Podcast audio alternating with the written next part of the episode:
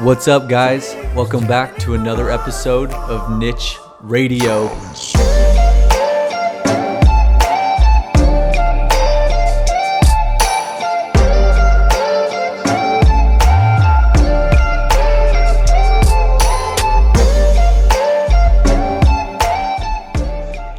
Hello, hello.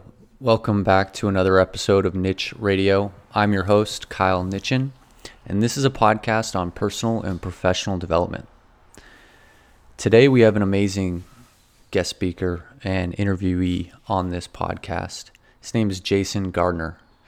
Jason is a former U.S. Navy SEAL, combat leader, and now leadership instructor and speaker with Echelon Front. Jason spent nearly three decades in the SEAL teams with nine deployments across the globe. After his retirement in the U.S. Navy, Jason brings his experience with combat leadership in, a, in dynamic environments, building winning teams, and developing relationships across all levels of an organization. He now serves as a leadership instructor, speaker, and strategic advisor at Echelon Front. I met Jason sometime last year, about seven to eight months ago. My company hosted an annual retreat in the mountains of Utah where we get together once a year and we discuss training, um, best practices, how to get better, how to improve, and where we're going as a company. I was asked at the time to find a guest speaker for that retreat and I turned to Echelon Front. I knew of Echelon Front through Jocko. I'm not sure if you've listened to some of his podcasts or read his books. If you haven't, I strongly suggest you check them out. Jocko is an excellent resource for all things leadership and discipline. Jason did a fantastic job that day when he came and spoke to my company. We talk a lot about the things he talked about in that speech in this conversation. Things like leadership, the dichotomy of leadership, leading your kids, your family, extreme ownership, detaching from the details and emotions, and also leading in dynamic environments, kind of like the one that we're in with with COVID and in quarantine and things of that nature. So I'm really excited. I hope you guys get a lot out of this episode. And if you do, please remember subscribe to this show on iTunes and and share it with your friends so we can get more of this content out to more people. So without further ado, please help me welcome Jason Gardner.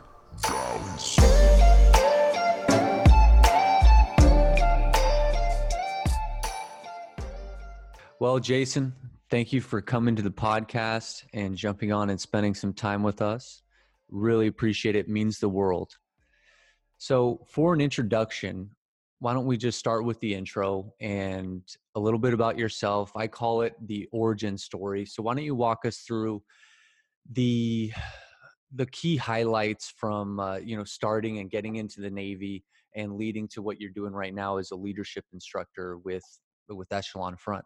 Sure. Uh, my father was a Marine, and I grew up as a result of that. I grew up in Southern California. He was able to manage his career and in, in ways that he bounced between uh, several of the Marine bases there. And so I grew up in San Clemente, California. Um, knew I always wanted to join the military, but kind of focused in on the SEAL teams as I got into high school and decided, well, that's that's the route I wanted to go. So straight out of high school, I joined the Navy, then uh, went to my A school, then joined the, the the SEAL teams, and it was only going to be like a four year hitch and it wound up being a 30 year career for me mm-hmm. i did uh, i had broken service i got out when i had 12 years in because the 90s were really strange there wasn't you know there was some operations going on but there wasn't anything like what we see today so i was looking at doing something after the seal teams i got out for a little bit uh, got divorced from my wife at the time and then then came right back in and didn't look back mm-hmm. after mm-hmm. that boy that 30 years seems to have gone by fast did that and then uh, having known jocko willink for you know i first met him in 1993 and we've been good friends since then i got the opportunity to come on with echelon front as a leadership instructor. So since since I retired, we left San Diego. Uh, my wife Iris and and the kids, Storm and Thor, we moved up to northeastern Washington. We live in a real rural area, which is you know kind of we've got a homestead thing going on up here, mm-hmm. and I'm traveling around doing leadership instruction because uh, you know we say at Echelon Front, all problems are solved through leadership. Yep, that's it. That's cool. Thank you for sharing one of the things i get asked a question a lot is is like how did you find your your purpose you know or like what you wanted to do in life and i was just curious was that the case for you did you always know that you wanted to be a navy seal or in combat or was it kind of like for me i know it was like i had to just move forward in a direction and then kind of like find meaning and, and lean into my strengths on on the path i was going on i was just curious if that was if that was similar for your case i always knew that i was going to do the military uh mm-hmm. and so that was something i knew i was going to do initially i didn't plan on it being a career I just mm. thought I was going to do a hitch and get out. And then, like you said, I kind of like moved in a direction and then focused and and kept getting it. So that i knew that i wanted to be after that working the, uh, for everything work in the outdoors. And uh you know i thought it's something i would be do like a forester or an ecologist or a farmer which is kind of a hybrid of the three things now other than doing the the leadership instruction. So like like you said like i had a very hard drive early on which a lot of people don't have that knew I mm-hmm. wanted to join the military. But to your point, been doing the same thing where I just kind of go in a direction of something that I'm passionate about and then focus my interest as I go and and, and follow those purposes. Yeah. Yeah, agreed. I, I don't think it's most of the time it's it's not as cut and clear as is oh this is what i'm supposed to do this is you kind of just got to keep taking steps and and and adjusting and pivoting along the way at least what i found I, I um, agree. Yeah. So, with three decades in the SEAL teams and nine deployments, and in the context of leadership, what was? Can you share uh, one experience that that really taught you something about leadership that could apply to business and life? Yeah, in my 2009 deployment to Afghanistan, which was my most violent and intense deployment the of of all five of my combat deployments. There were some that came pretty close, but that was no, by far and away that was the most crazy. And I was a SEAL task unit uh, senior enlisted advisor. That meant for the SEAL task unit, two SEAL platoons, I was the right hand man of the task unit commander. Typically, this can be an administrative role, but because our task unit was going in the field as an entire task unit, it became a tactical role. And I was really lucky that that happened to be the case for my deployment. We had an operation in uh, Zhari Panjwai, which is, uh, you know, it's outside of Kandahar, really, really bad area. It was one of the few areas where the Taliban would actually come at us at night. Uh, and usually I didn't do that because you know we had the we had night vision, we had aircraft overhead was not something they did. And we were doing an operation with the the DEA fast teams, which they don't have them anymore, but the DEA used to have this like small team of eight to 12 guys. It was kind of like a miniature SEAL platoon that would go out and go after some of the, the heavy duty drug cartel type of things that are out there we did a lot of work with them in Afghanistan because the Taliban funds war with drug money. So it's they're either growing uh, poppies for opium, and then when that season's done, they till all that stuff in the ground, and then they're growing marijuana and selling it internationally to fund the war. We used their helicopters because they had their own helicopters, and it in Afghanistan, you were much better off using helos as opposed to driving anywhere because the IED, the improvised explosive device threat, was so huge because there were so few roads that they could just literally have all of them mined and waiting for you to drive down them. So, you know, it's better off to just fly in by helo. There's helos up there, get inserted, and then come in you know they couldn't predict where you were coming from well the the the mi-17s weren't allowed to fly at night so on this operation we had to come in at first light and then get extracted before it got dark where the playing field is even for the taliban so we go in we're inserted like two kilometers away from these set of compounds that we assessed where these bad people were at. Uh, patrol in, take the compounds, hold them by 10 a.m. in the morning. We are in a giant firefight, completely surrounded, 360.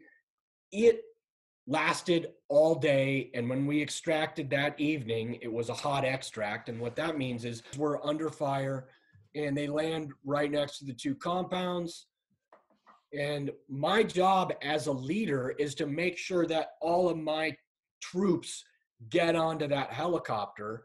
So I'm the first guy to the helicopter, the last guy to get in it. Mm-hmm. So I'm counting bodies as the guys are climbing on the helo.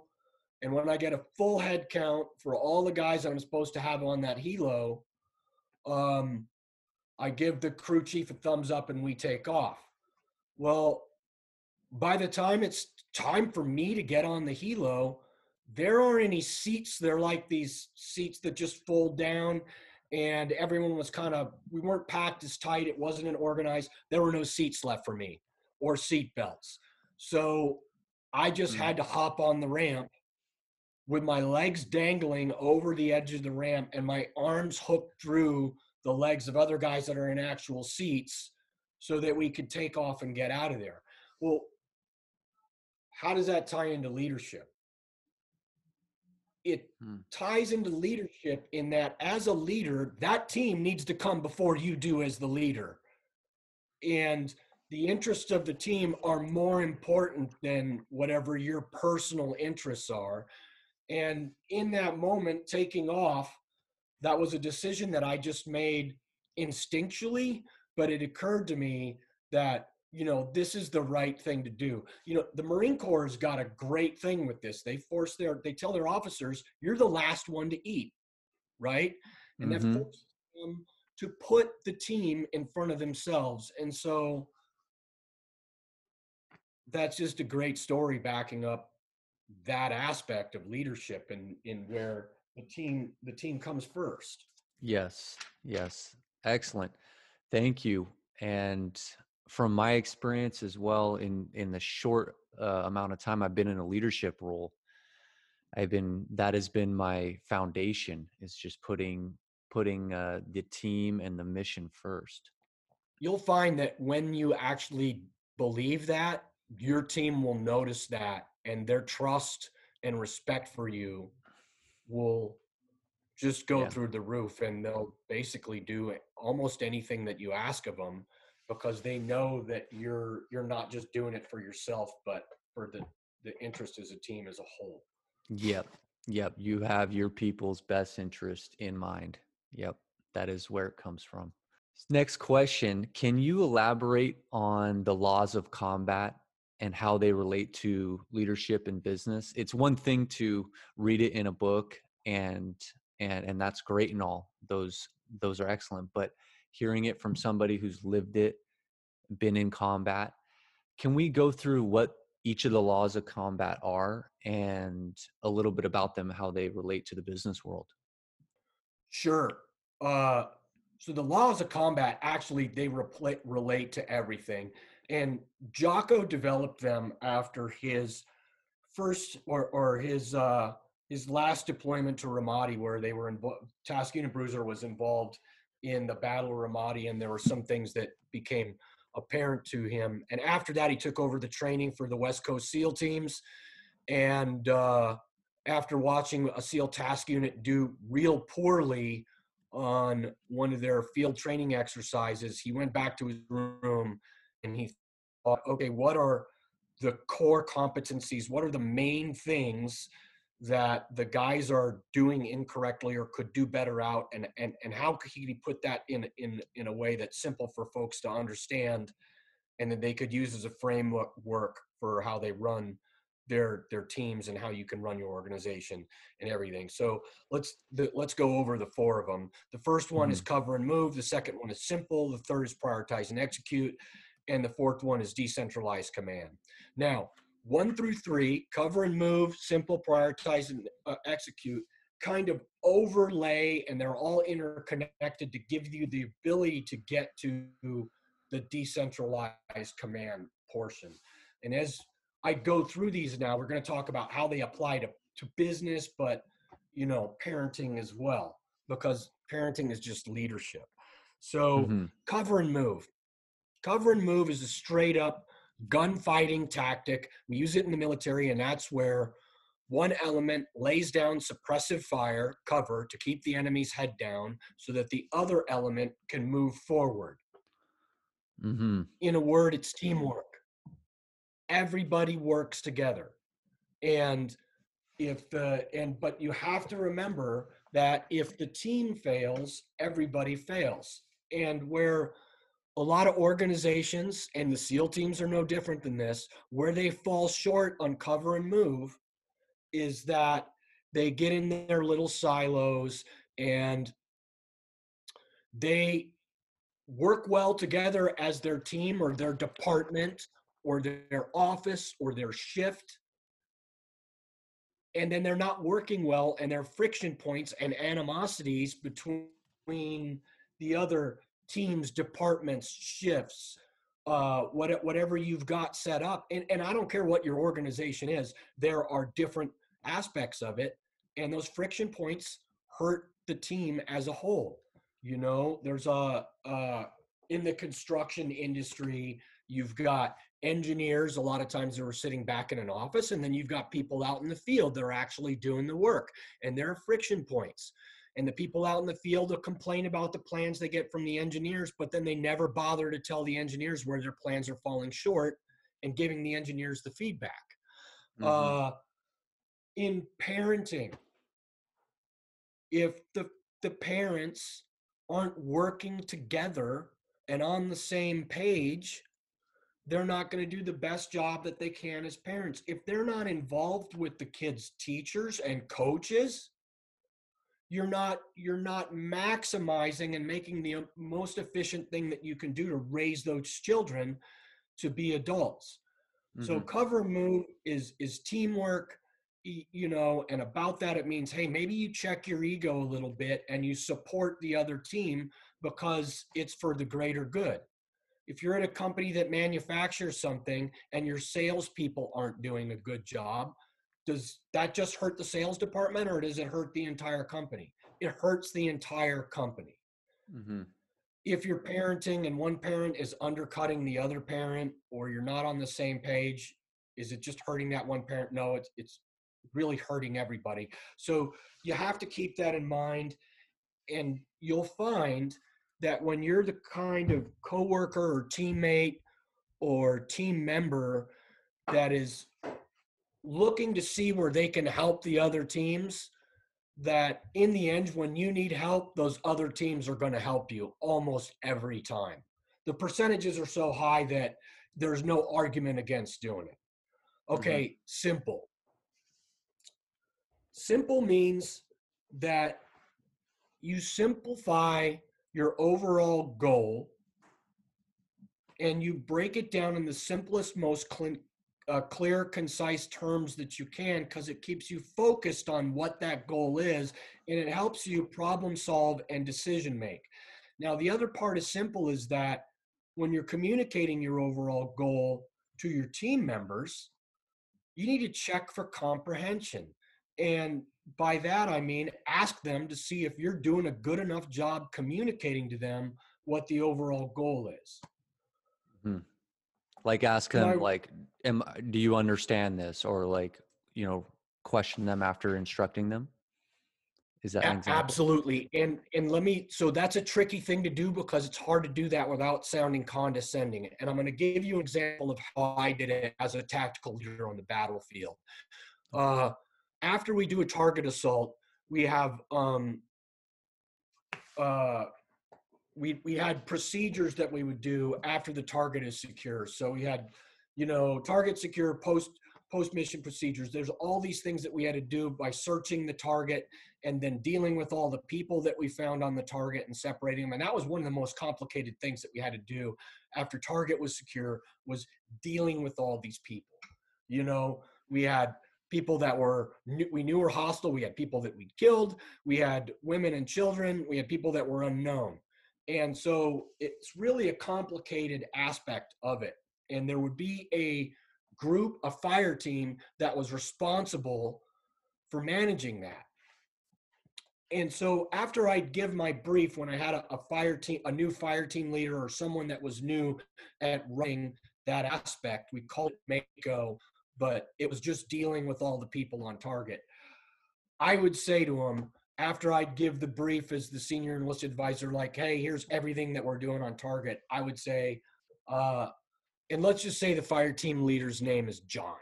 I would say, hey, John, I've been really working hard on my communication. I don't know that I'm all that good at it. So it would be helpful to me if you could repeat back to me in your own words what your jobs are and and what your what things you're going to do after we call target secure and you sorting out all the people on target mm. and have him repeat it back to me and if he does it wrong, I keep in my head that's my fault. It's not mm-hmm. John's fault because he doesn't understand it. It's my fault. And this is extreme own, you know, this is practicing extreme ownership because I either didn't explain it in a way that John could understand, or I didn't spend enough time training John or something. So then I go back to the drawing board and I get John up to speed so that he can run it. But that's how you ask you want to build an organization where people are comfortable asking questions. Mm-hmm. And if your answer is because I told you so, or be- that's because, or this is how we've always done it, then that should be an alarm bell to you that that you're being lazy. That's what it is. And look and see if, hey, why am I telling you to do it this way? And is there a better way to do it? Mm-hmm. Because one thing we know is that the organization that doesn't change dies. And it's not likely that me being in the Navy for 30 years is going to come up with any new groundbreaking ideas, is it? No. Yep. My younger people or new people are likely to be the ones that are going to think outside the box. And I need to be open to those new ideas. And then apply my experience to them and say, hey, is this something that might work? And then if it does, and I don't have a good reason why we can't change things like, hey, there's a legal issue with it or there's a safety issue with it, let them try those new ideas. Now, let me take this back to parenting. Okay. Uh, a couple four months ago, law, and I'm still in law combat number two, simple uh, yep. my wife Iris and I decided, hey, what is our end state for raising our children? And and we we discussed this for a couple days, and what we came down to was that we want to raise kind, confident, competent adults. Okay, that's pretty simple. That's our goal. That's our end state. We want to raise kind, confident, competent adults. And so now that we know that's our end state, when we make decisions as parents, we use that as the sounding board for these decisions we're going to make and say, hey, is this leading us down the right direction? So, solving all our problems for our kids is not going to make them confident or competent at all, is it? So helping them solve their own problems for the most part and giving them as much ownership as we can is the best we're going to we can do to that. So for instance, Iris started teaching the kids to cook when they were really young. They can go from start to finish. They're nine and, and eight right now. They can cook an egg you know, and they could, there's a lot of stuff that they can cook themselves. Did they make a lot of messes up front? Yes, but that's, that's fine. Now they're able to, to cook their own food, you know, if we don't have time to cook for them or whatever. And uh, what's more, when they cook their own food, they eat it. I don't have to struggle with them getting them to eat their food because they just, you know, whenever they cook it, they clean that stuff up. Mm-hmm. So that's law combat number two. law combat number three is uh, prioritize and execute. And what that means is you lay out everything that y'all, everything that you've got in front of you, whatever you need to do, you prioritize it, and then you work on whatever the priorities are. Okay, that's simple, not easy, right? It, it requires that you're able to detach from whatever you've got going on and step back a little bit to get the big view so you can actually see what all of your priorities are and then rack and stack them and focus on them. And detachment is by no means easy and it takes a lot of practice. The two things you got to detach from are, the details and emotion. What does details mean? Details is when you've promoted up inside of a job and you know how to do the minute little details, but now there's a team that's doing that work for you. It's real easy to get sucked back into those details as a leader. And so, say you're a foreman on a job site and you have expertise in one specific thing, it's easy for you to get down there and just be paying attention to that. But that's not your job as a foreman. You need to step back and see what the big picture is so that you're able to see all of the things that are going on so you can prioritize them and uh, uh, figure out what needs to be the priority. Now, it's not to say you can't get sucked down in the details. Absolutely. As a SEAL leader on the battlefield, the detail that I could get sucked into is the front side of my weapon. It's fun to shoot a gun, and that's why I joined the SEAL teams is to be on the trigger.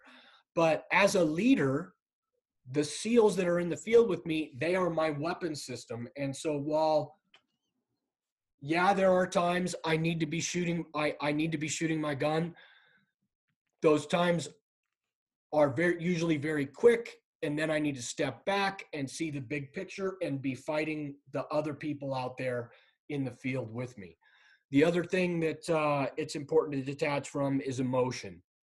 And this is by far and away exponentially harder to detach from than um, details are mm-hmm. because they're it, they're inside of you and it's important that you practice some mindfulness so that you can notice the red flags when maybe you start to get emotionally attached to an idea or way of doing things you know uh, this is classic with being able to change. And this is really difficult when you get stuck in that this is the way we've always done it trap and you're not able to adjust and that that has to do with your ego and if someone comes up with a new idea uh, it may be a better way to do things and so you need to be able to detach from the ego and look at it and step back and and see if it is a better way to do things or maybe your pet project is not a priority for the company as a whole and you need to be able to detach from that ownership that you feel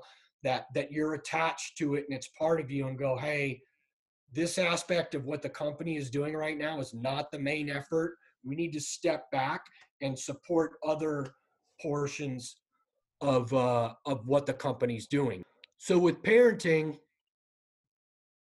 you know you apply prioritize and execute to that and like hey what what is the most important thing you've got going on based upon what you've laid out for for you, you know what what it works for you for law pro combat number two is simple like where are you going as a parent? And then what is the most important thing that you've got going on? And you know sometimes you just have to lay it out there and say hey I'm going to let the kids stay up a little bit later tonight. Mm-hmm. Or mm-hmm. I'm going to let the kids, you know, they're laughing and having fun and being loud and maybe they're annoying me, but aren't they just being kids? When they're yep. curious about stuff and exploring, isn't their curiosity a good thing? And so that's where you have to detach from maybe being annoyed from that emotion a little bit or being in a big hurry and take some time and prioritize them in there and uh, show them how to do things or let them be kids. Let them bang on pots every once in a while. It's just them exploring and learning about the world. and the, and and those are all great things. And then Yep. finally, the last call, law of combat is uh, decentralized command. And this is the ideal situation in every organization. And it doesn't happen overnight. It requires a huge investment of your time as a leader to where you've let everybody below you understand uh, what decisions they can make at their level. And you've communicated to them what the overall goal or the end state is. So they know what direction they're going and they can problem solve and make decisions at their level without having to come to you for everything. And this is a situation where everybody leads, and it is the most resilient way to run any organization. Decisions can get made faster. Uh, you can adjust quicker to changing situations and dynamic situations like the one we find ourselves in now when you're running you know decentralized command. But again it doesn't happen overnight. It's something that takes a while. As a leader there are times that you need to micromanage until people are up to the level where they have your trust and then you can step back and they can run things on their own.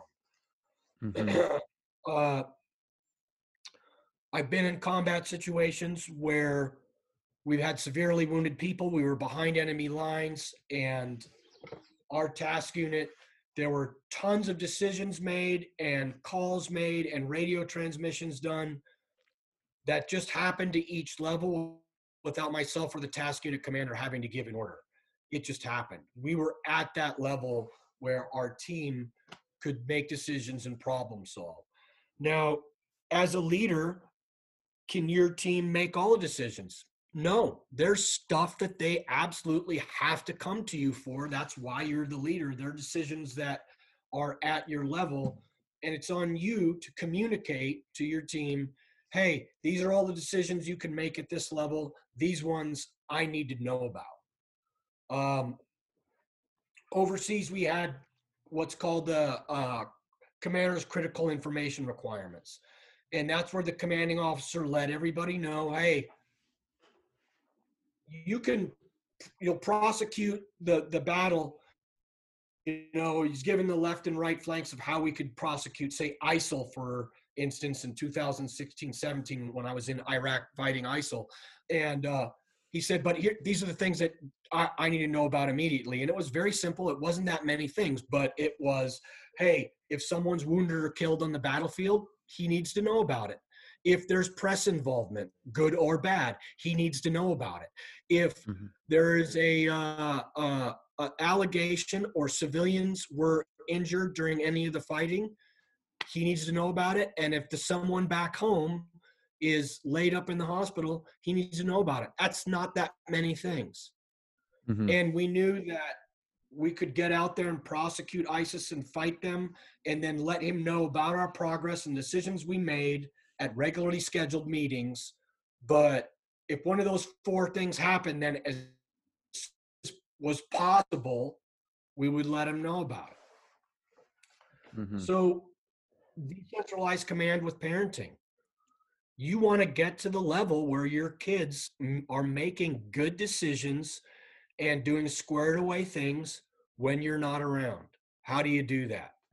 You set the example, you monitor them, you and then you give them ownership.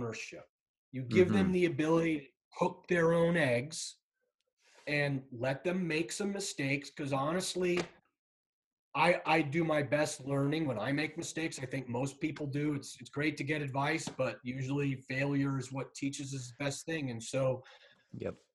make sure they fail in a manner that's not going to be a failure they can never recover from.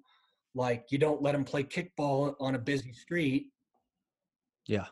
but you do allow them to fail so that they can learn from those mistakes. Hmm and they can learn to navigate life's obstacles on their own and that's the that, that's something you're al- somewhere you're always striving to get to. So those are the four laws of combat. Cover and move is teamwork. Simple is basically just boiling down the goal and communicating with your team and, and yourself and in, in a simple manner, uh, in a clear, concise manner, prioritize and execute, laying everything out, making a list, and knocking that list out by the highest priority. But to do that, you need to be able to detach and then finally decentralize command. And that's the situation where everybody leads.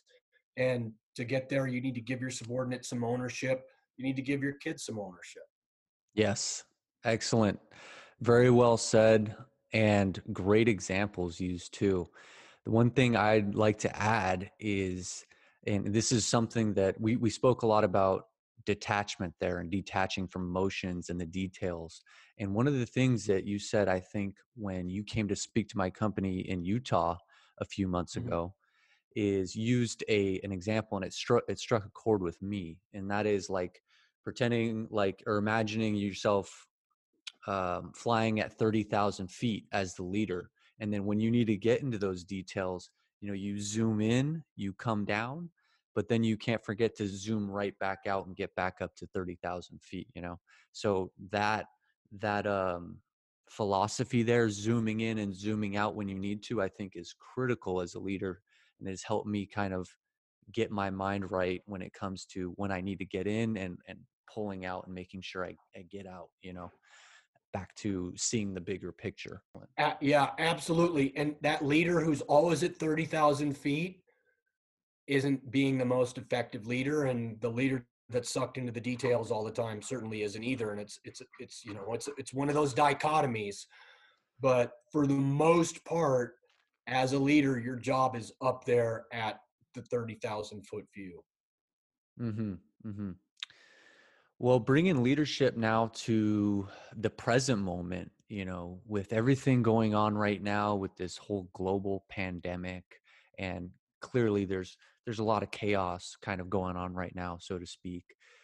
What what from a leadership perspective would you recommend or how how should we lead during times like this in, in a dynamic situation like like what the one we have right now with covid? So the laws of combat were developed for exactly this type of situation because this is how our lives were in the SEAL teams. We all things were always changing and a lot of times pretty drastically and sometimes very quickly. For instance, we I, I've done a year and a half workup getting ready to deploy to one region and then a month before deployment deployed to a completely different region. We've had rules of engagement wow. change, tactics change, um, and you constantly have to adjust. So the laws of combat, if you take them and you apply to what's going on right now with COVID, they're th- this is what they were built for. Is the dynamic the, the dynamic atmosphere that we were dealing with in the SEAL teams and and they, they apply everywhere. I mean, and really law combat number three, prioritize and execute, is what you need to be doing. You need to look at everything that's going on right now and there are going to be opportunities and there are going to be setbacks and you need to be able to, to, detach from what's going on in the moment and maybe detach from some fear or emotion or frustration and for a lot of people i think there's a lot of frustration on how the government's reacting to this. Mm-hmm. and and so ask yourself does the government really want the economy to fail? No they don't. They they don't want the economy to fail because that's the basis of their power is the tax dollars that they co- collect. So they're doing the best job that they know how to mitigate the risk for the most of us and it's really a waste of effort to sit around and be mad because there are some the stores aren't open the ones that aren't there are parts of the economy that are shutting down and you being mad about it isn't going to change the fact that they're shut down. You being mad about it isn't going to change the fact that oil yesterday was like a negative price somehow for a barrel. I don't understand that, but I guess it was a fact. Yeah. And so just hey, let's just say oil's ten dollars a, uh, a gallon, or or that's what it is, and and gas is under two dollars a gallon right now. Okay, let me step back and look at that. Where can that set my business back, and where can I take it? Where where can we move forward? Where's the opportunity? This is a lot of change coming at us really fast, and it's going to force our lives are going to change. And so we need to look at where we're how we're going to change our lives with that and you need to get back to that 30,000 foot view like we talked about in prioritize and execute to look around and say okay I'm going to change this this and this and here's where there's opportunities and let's get after them amazing okay a couple more questions we got about 10 more minutes. We touched on this throughout like the laws of combat when you spoke when went through the laws of combat but want to kind of bring it and recap it is it apparent i mean it looks like there's throughout leadership through cover and move simple prioritize and execute decentralized command that there's clearly a dichotomy um, on how we should play and maneuver through the different things that oppose throughout leadership. Can you explain the dichotomy on and elaborate on how you know sometimes we need to be a leader but also you know sometimes we need to be a follower. And you know sometimes we need to keep things simple but not too simple. So can you elaborate on on the dichotomy Sure. I mean, and and we're talking almost another two-hour conversation. So much so that that's why Leif and Jocko wrote that book, Dichotomy of Leadership. Yep. And uh, um, you know, they talk about the ultimate dichotomy is own it all but empower others. And so let's just focus on that about what it means to be a good leader and a follower. Well, first of all, if you're being a good leader you also need to be a good follower. And what, what does that mean? That means when the echelon above you or corporate or whoever is the next level up, unless you're actually the CEO, says something that you never ever wind down or roll your eyes or do anything to undermine them when you're talking to your team or those those below below you because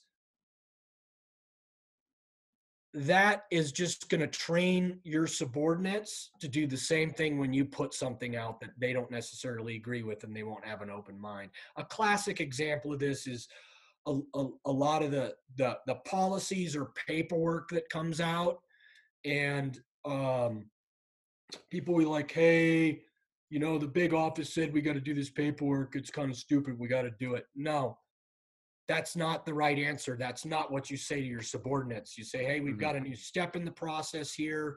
Um, and if you don't understand it, go figure out why you're doing that new uh, the new paperwork. It's probably in place to save money and uh, make your company more efficient. Mm-hmm. So see how you can do it better. The other portion of it is being a good leader and a follower is empowering your team to lead. You want to constantly be trying to work yourself out of a job. And the leader that runs a team that basically runs itself, it, it you feel like you're giving up too much, but you're the type of leader that'll get promoted in any organization when your team is is basically able to run that efficiently.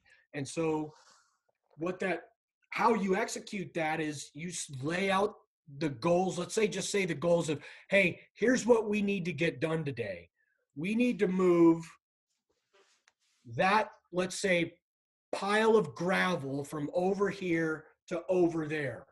How are we going to get it done? And you let your subordinates figure it out. And if they come up with a 70% solution that's legal, ethical, and safe, you'll let them do it their way. Mm-hmm. Because when they have ownership of it and it's their plan, their efforts because they own it will make up for that 30% deficit in what you think is going to be a better way to do it. Now, mm-hmm. when they're done, you give them feedback in the form of questions like, hey, I know that you used these dump trucks to move that gravel, but had you considered maybe using this tool or this equipment to do it? And so you're not blunting their ego or being condescending to them but just giving them a good idea mm-hmm. this is a great way to deal with uh, um, you know, the torture genius who feels like they're too smart and is constantly complaining about company policies or whatever. Maybe you're not getting the best effort on them out of them. Put them in charge of something. It's really hard to complain about a plan when it's your plan. Mm-hmm. And so, a classic example of how I would do this, and I'm going to use the example of running a range and training from the SEAL teams because you know that's that's really what I have in my experience. Is uh, let's say I go to John again, and I'm like, "Hey, John, you know, I noticed that you've got a lot of potential. I want to give you a little bit more responsibility. I'd like you to run uh, uh, our close quarter battle training we have scheduled in two weeks." right? You're really good at this stuff. So we're going to do some training and I want you to be in charge of it. So, hey, you've got everything to, it, it's all on you. If you need any support, let me know. Hmm. And let him know. Now, I'm going to be checking up on John because I don't want him to fail. So, behind the scenes, I'll, I'll, be like, for instance, one of the big hiccups when a guy first runs a range is they always forget about medical coverage that we have to have like medics there covering our range. And they require a 72 hours advance notice for any training evolution they're going to cover. So I'll swing by medical at least 96 hours in advance and see if John is actually scheduled the coverage. Mm. And if he hadn't, I'll bump into John, say in the gym or around the compound somewhere, and say, Hey, John, how's it going running the range? Got everything you need? You, you all set? And, uh, you know, invariably he'll say, Yeah.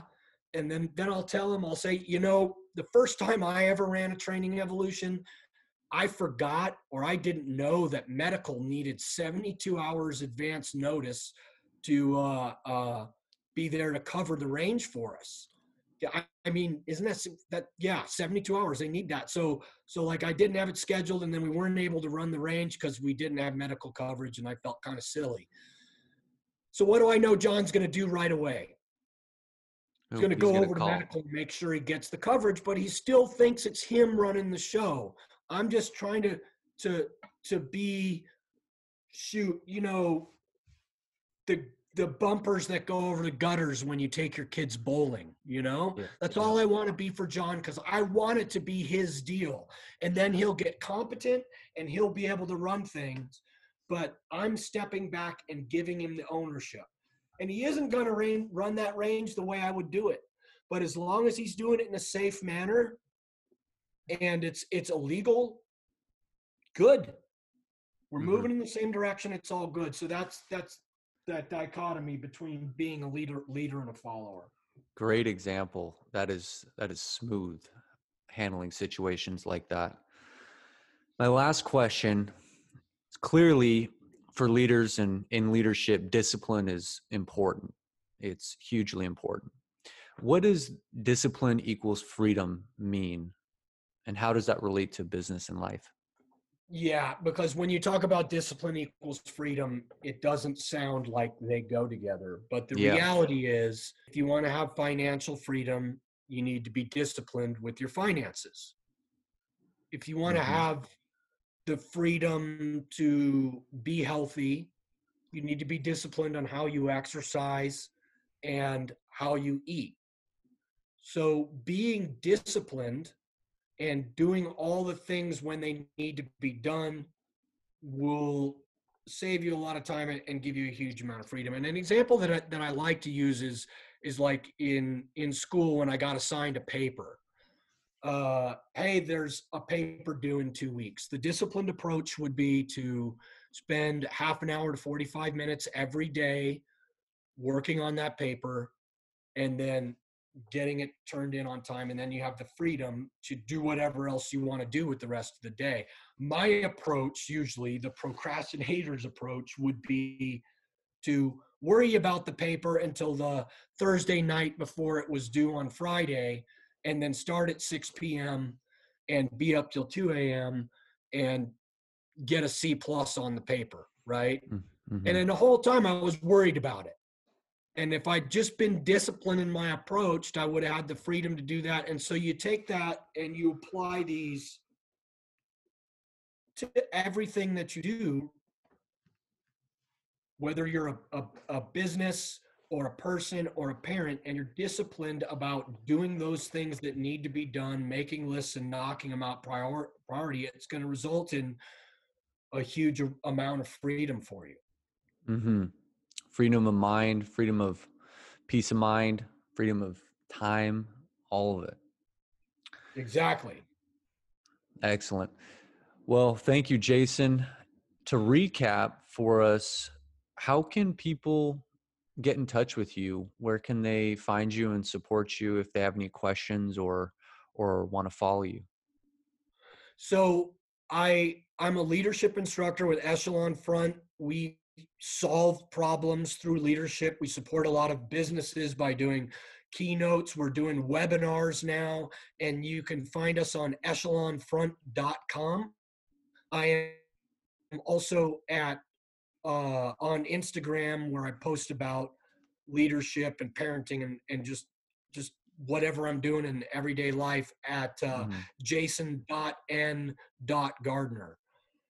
And uh, to wrap things up, too, I just like to talk about uh, uh, the whole thing about being a leader. It starts with you. The first the place you need to look when you're wanting to be a good leader is inside. Mm-hmm. And fixing yourself before you worry about fixing your team because the example that you set is the most important thing uh, that your team is going to take away. Very well said. Well, Jason, thank you again for coming on the podcast. I really appreciate it. Thank, thank you for sharing your experience uh, and all your years of learning leadership and applying it. Cool. Thanks, Kyle.